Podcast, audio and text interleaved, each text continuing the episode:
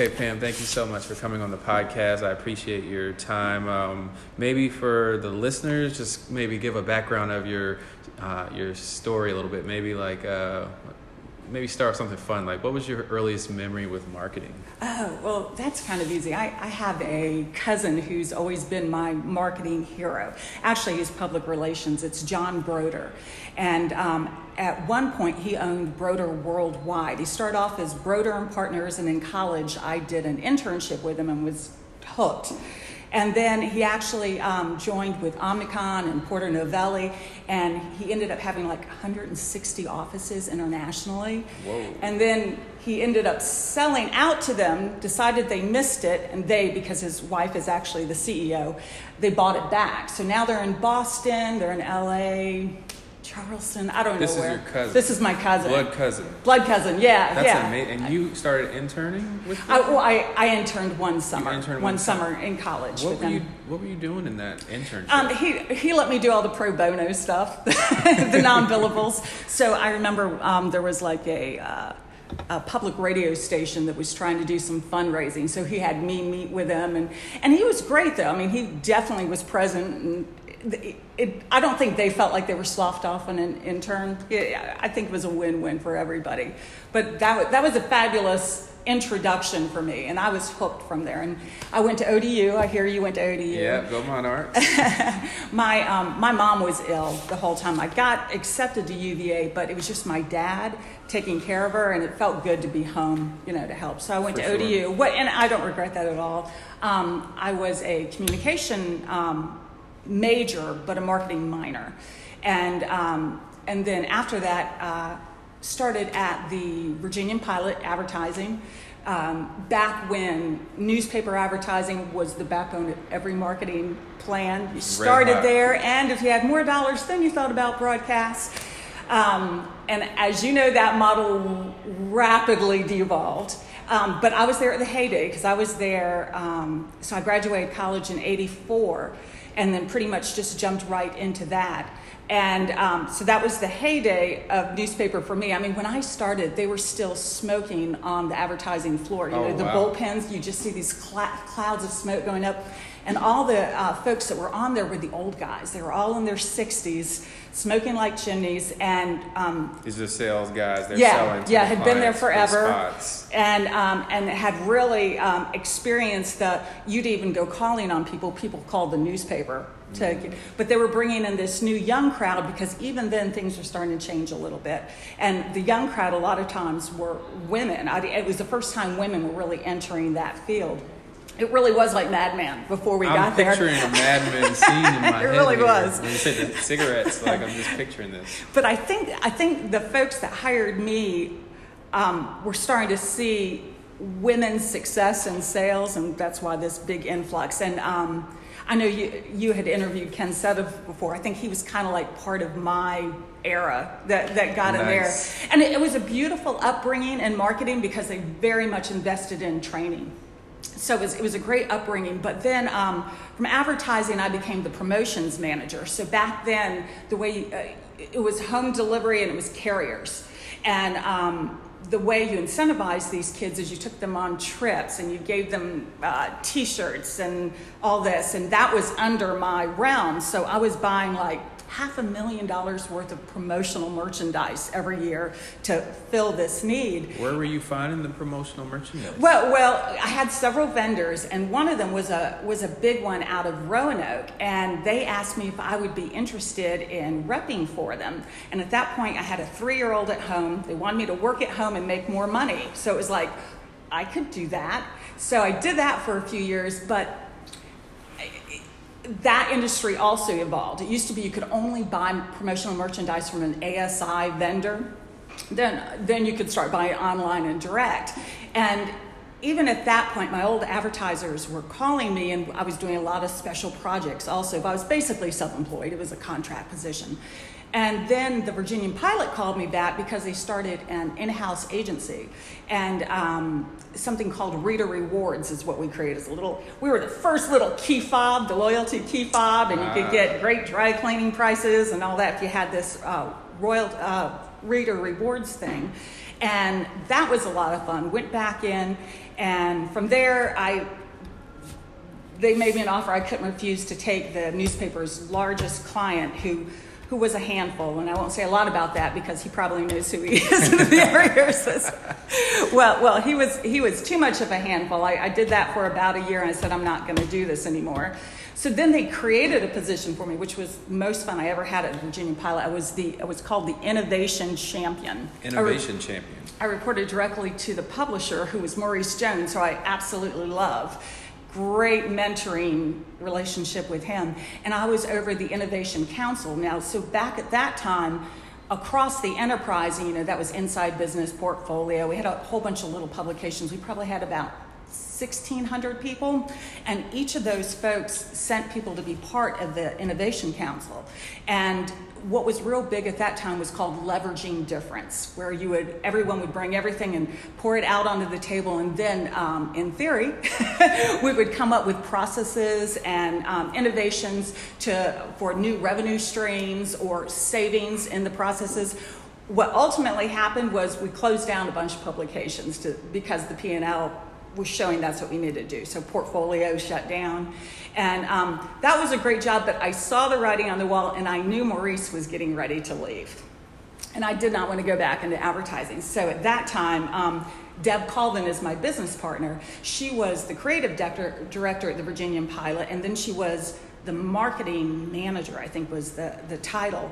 Well, the Virginian pilot was already starting to cut back a lot. People were leaving, getting the buyouts, and she, um, they eliminated the marketing department in the Virginian pilot. So it no longer marketed itself. It marketed other businesses, but there was no marketing department. Mm. So she left, went to an agency that wasn't doing so great, and again, she was let go from this other agency. She, so she calls me up, upset and um, I said, Well, sounds like the moon and stars are aligned. Let's start our business. So I got my buyout out, and then the Monday after she was let go on a Friday, we met with our first client, who was Nauticus.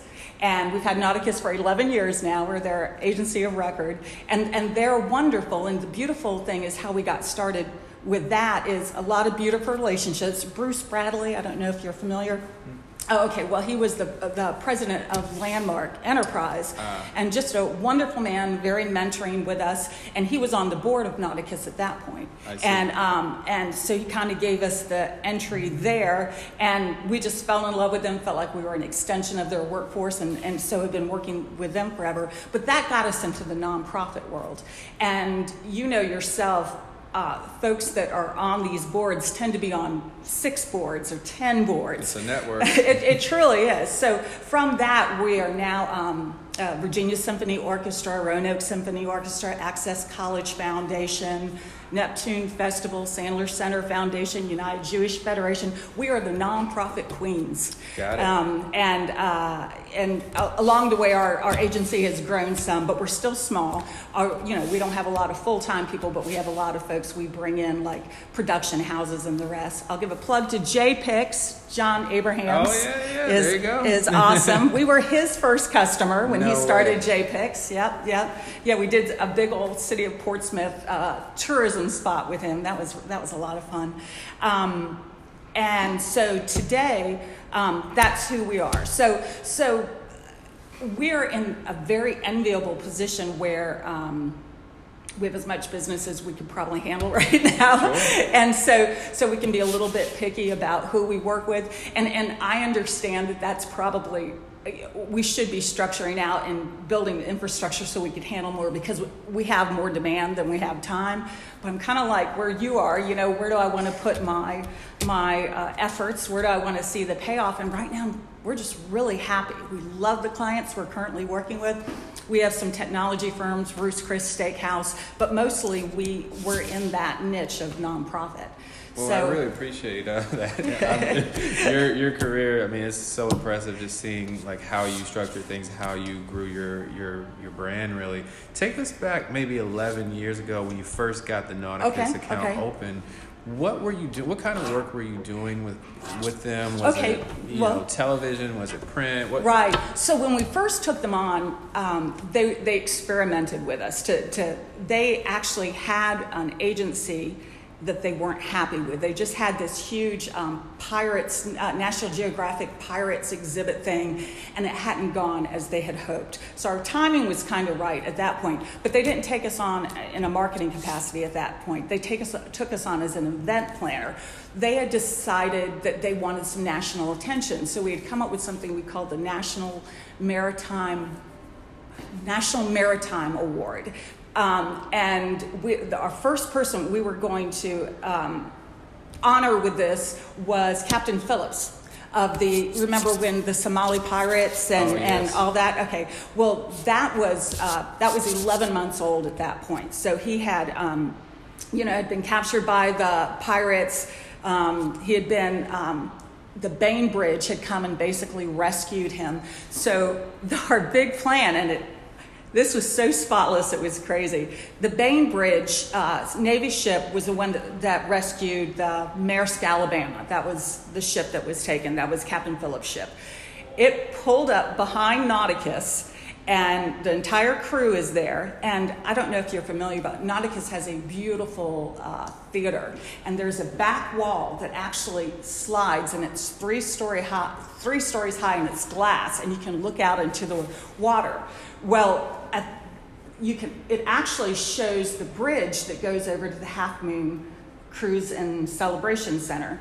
And um, the Peter Decker it wasn't named that at that point; it was just the Half Moone at that point. So we lined. Oh, well, first of all, the Navy didn't like the idea because they didn't want their sailors used as a prop. And we said, no, no, that's not what's going to happen. Captain Phillips wants to thank each of your crew members, and because they're they're you know very very grateful for the risk that they put out. We lined up 200 sailors um, on that walkway, and the walls open up. And, let me tell you who I have. And it's I have admirals and congressmen and senators all sitting there. The walls open up, and all these sailors go like this, and there's not a dry eye. It, it was I I'm getting emotional even thinking of it at this point. And so we had each of those sailors came down and shook Captain Phillips' hand.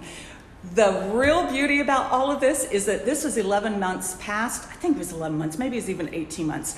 But what was gorgeous was the whole time we wanted national um, recognition. Well, it, we weren't getting a lot of national traction for it, even though we had, you know, local representatives. No one national was coming down. And then three or four days before the event, another Somali pirate attack on another Maersk ship. I had ABC, NBC, CBS, and Fox News Wow. all covering this thing because it was highlighted again. It was Yes. the timing could it was you know it, the timing could not have been better. So we had the front page of the Virginian Pilot. So that really solidified our relationship, but it was so serendipitous. It wasn't like we were so brilliant. Right, right. No, that's incredible. But we had beautiful coverage on that. And then um, basically at that point, they were kind of over their old agency and, and just pulled us in. And at first, we just kind of became an extension of their workforce where they leveraged our expertise in the areas they didn't know. And then basically, um, they have an on site marketing director, and she's brilliant, absolutely brilliant, does her own buys and all that. We, we really subsidize a lot of what they do. Um, great relationship, consider them family.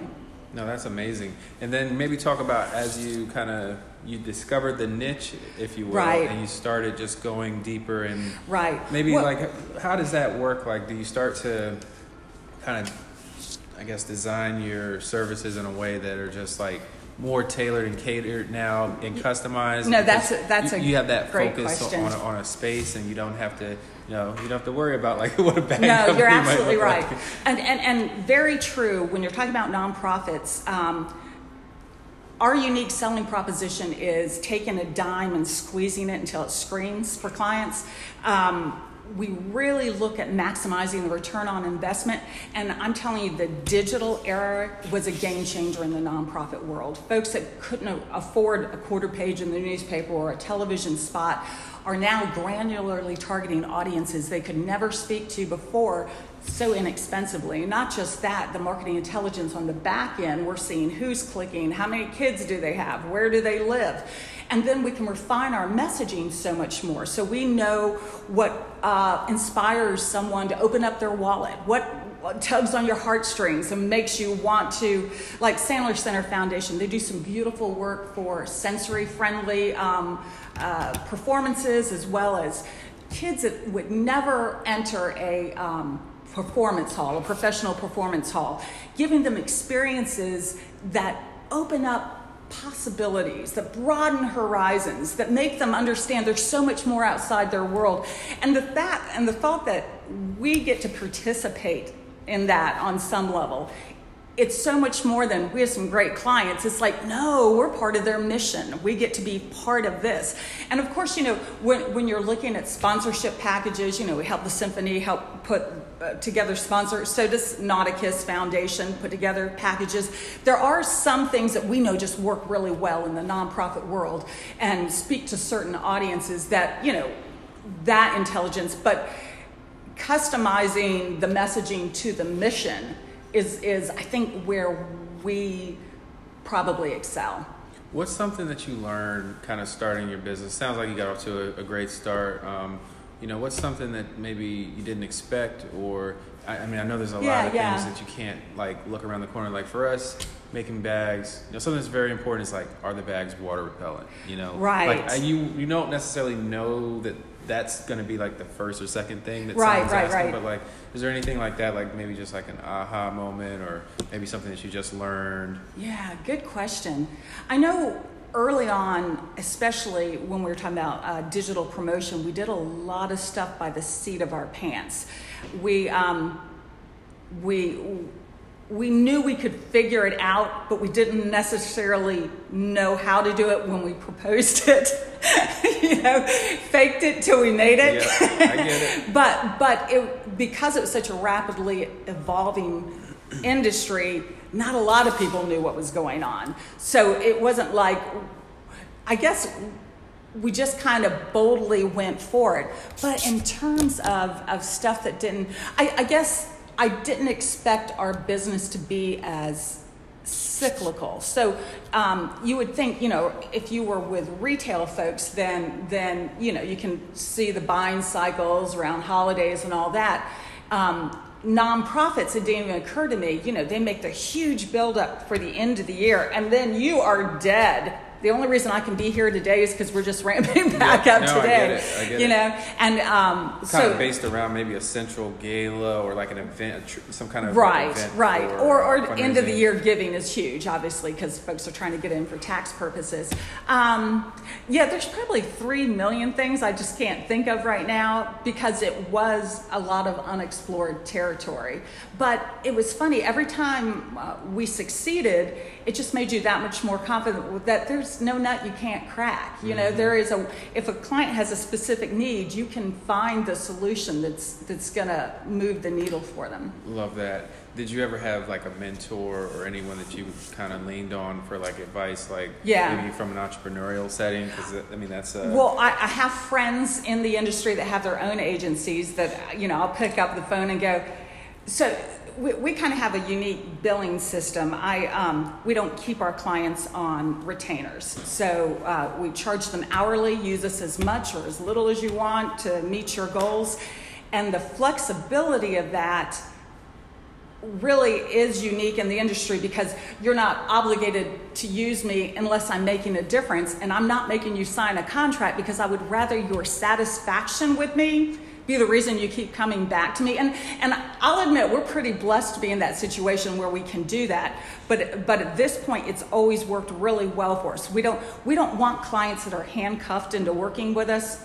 If they're ever unsatisfied, we are so happy, you know, go, go somewhere where you're going to be happy. Um, our, um, but you know, every now and then you'll have a client that goes, "Well, I really want to sign a contract and I want a retainer," and that's so hard to project out because say you're paying me $5,000 a month. Well, in your mind, that $5,000 is going to fulfill whatever it is you need done. Do you know how many hundreds and hundreds of hours I could put in a month satisfying one client? That's another reason why I don't like being tied to that system. I would like for our efforts to pay off in, in terms of billable hours. With our nonprofits, I think part of the reason we have a really discounted nonprofit rate over our open rate. We have plenty of open rate clients, but we really do make room for those nonprofits because we like them so much. I don't think I answered your question, did I? No, no, this is great. I mean, it, it's all like uh, I, I see the, the like the ideas and like the storytelling. You know that Right. That's something that um, I, I- I think for us it's huge. Maybe talk about like uh, 2020. What are you excited about? What what are you what's going on? Um, w- w- we have some. Um, we've had some folks. I I don't want to speak about specific clients, That's but we, we had um, a big state entity contact us recently that wants to do a, a big project, and um, you know. It, and it was it was so funny. It's a state entity, but they're not going through any kind of. We don't bid. We don't do RFPs unless we're required to do them. Like we have a client we're already working with, and they really want us on a project, then we'll do it. Um, but th- these folks came to us excited about the possibilities. I know I'm not telling you enough to tell you what's exciting about it. No, but We're- that's exciting ju- in- in Just some itself. projects coming up uh, in the future. Um, really enjoying the journey right now. It, it, it's a it's a it's a good time to be working with nonprofits. Folks are feeling very confident in the economy.